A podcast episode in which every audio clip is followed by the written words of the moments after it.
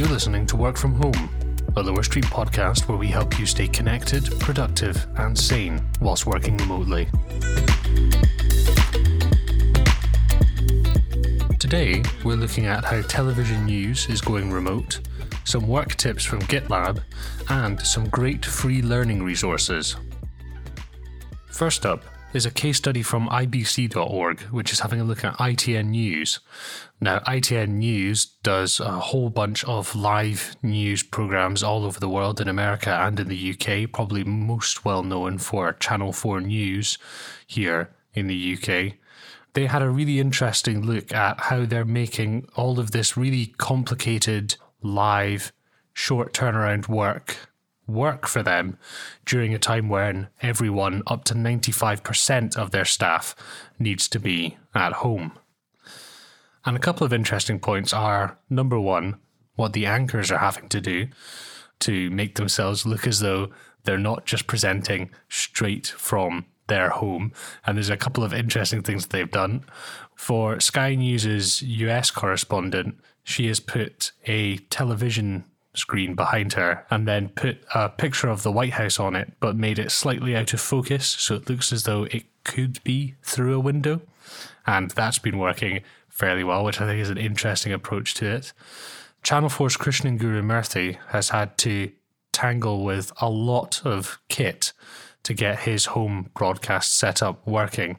And as many companies go remote, people are being sent home with new laptops, new computers, new phones, new iPads. But I think it's interesting to look at one of the extremes where people are being sent home with a huge television to act as a background, lights, microphones, cameras, lighting rigs, all that sort of stuff, and how they're making it work that they are stuck at home whilst presenting a live news program. I think this article is a really, really interesting read because you don't often think about workplaces like this, like live news, having to go and do their own remote working thing, but they do. And actually, they've found some things that have worked really well for them. In their post production department, they're saying that going remote has actually fixed a scalability issue for them. They said that before, when they reached their limit for editing or treating the audio for a television program, they'd have to stop and say that they couldn't take on any more work. But now that they're all remote, they're saying that they just have to add another person to their team remotely and they don't have to worry about finding more space in a limited office setting. They can just add more people and more capacity as they want to, which I think is really interesting and also plays to one of the strengths of remote working. Second up, some remote work tips from GitLab. Now, GitLab have been working from home as a company for quite a long time, and they've put up their own list of tips for people who are new or looking to improve the way that they work at home. And I'm bringing this article up because there's a couple of, I think, valuable points in this. The first is define done. And this is something that we've kind of touched on before with blocking out time and having a set start and a set end to your day.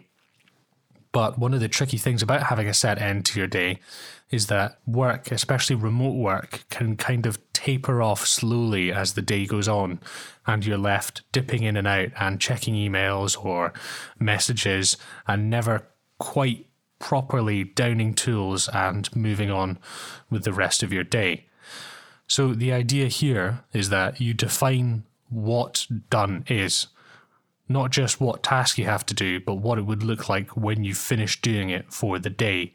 So that when you finish work for the day, you're totally done. And you know that you're totally done because you've defined what it is that is the final thing that you need to do. So you're not just stopping when you feel as though you're kind of finished and then dipping back in because maybe you felt as though you haven't done enough or you could do more. So I think this is a really valuable way to think about finishing your day.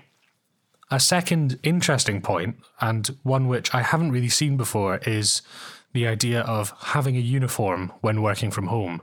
Now, we've mentioned this before with, you know, don't just loaf about in your pajamas, have a set of clothes that you would wear if you were going outside or into the office and use that for working from home.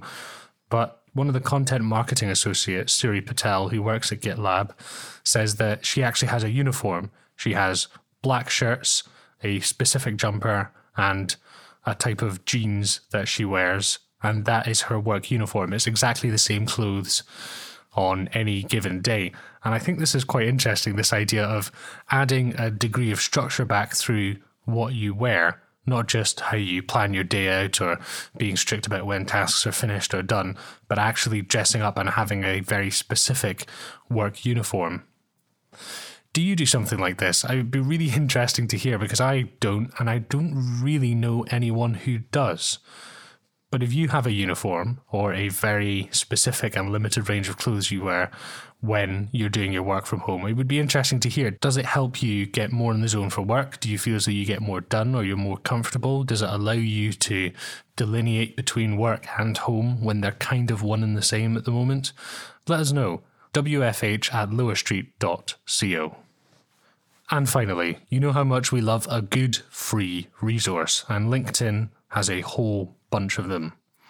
As part of their LinkedIn Learning platform, LinkedIn have provided 16 online courses which are designed to help you get more out of remote work. So, we're talking a course on generally working remotely, time management, productivity, executive presence, managing stress, building resilience, developing resourcefulness, learning Zoom, learning Skype, learning Microsoft Teams, all these tips, tricks, and courses, and they are free at the moment on LinkedIn. So definitely worth a look.